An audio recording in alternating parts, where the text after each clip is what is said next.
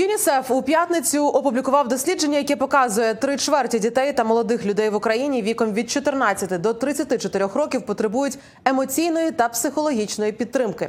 Організація підкреслює, війна спричинила руйнівний вплив на ментальне здоров'я українських дітей. Окрім того, є проблеми із доступом до освіти. За цих умов і з урахуванням безпекової ситуації Україна кажуть дослідники, опинилася на порозі кризи ментального здоров'я серед українських дітей.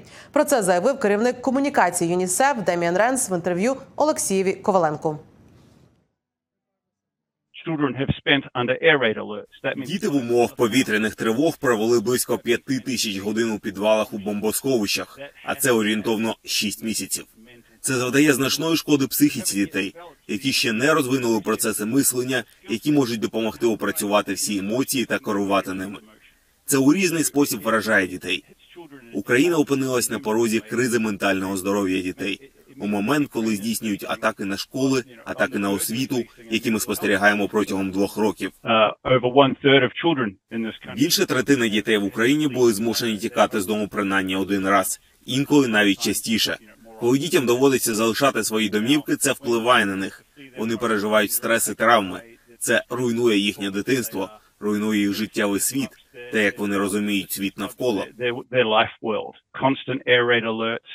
Постійні авіаційні тривоги, вибухи мають величезний вплив на дітей. Ми бачимо, що кожна п'ята дитина фактично демонструє симптоми проблем із психічним здоров'ям, які ймовірно потребують певної форми догляду.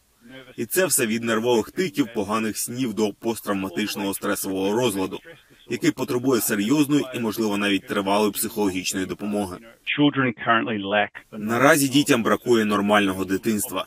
Потрібна можливість знову бути дітьми, і це може бути все від допомоги їм пережити їхні емоції та травми до доступу до психіатричної допомоги чи психотерапії, де це необхідно.